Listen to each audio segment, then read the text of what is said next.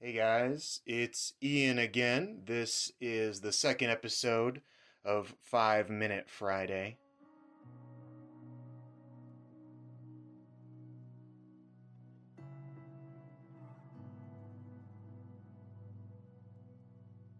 I wanted to drop another piece of knowledge on you, which was dropped on me.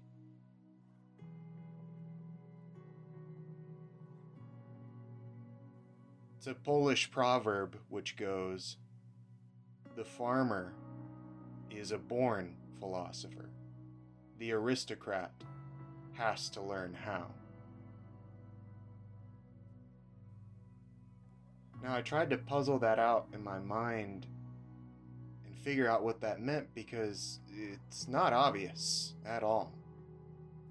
How can a, a farmer be a philosopher? And how can an aristocrat who seemingly has education, how, how can the aristocrat not be a philosopher? I think it's something like this. The farmer has a fundamental knowledge of reality and existence. The life of the farmer is hard. It's backbreaking work. It's grueling at times, but it's constant. It's steady. From tending his crop, his harvest, the farmer learns how to pay attention to the cycle of the seasons, pays attention to nature, has a understanding of soil, of livestock, and also he has an understanding of relationships, relationship with his family, how to be a good father, how to be a good husband, how to be a good farmer.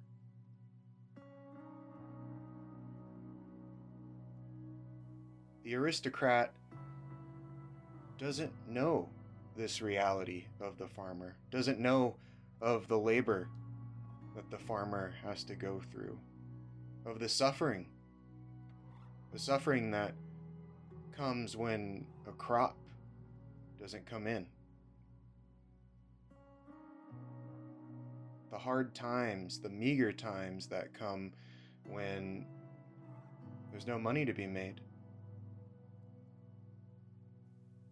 Or the joy that a farmer feels, a joy in his work, a sense of meaning and a sense of purpose, and of the love, the love that he has for his family, for his friends. The relationships that he's built in his life. The farmer has lived experience. Of tested ethics, morals, ideas, behaviors. The aristocrat doesn't have this. I would say it comes from a life of not having to suffer in the same way the farmer has to suffer. Not having to problem solve and not having to trust. And maybe at times have faith that that new crop will come in. So, therefore, the aristocrat must learn how to become a philosopher.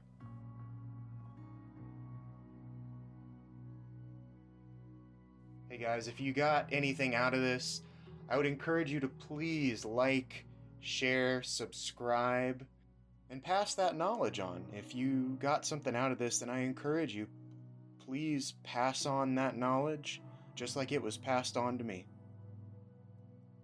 Until next time, look for philosophy in your life.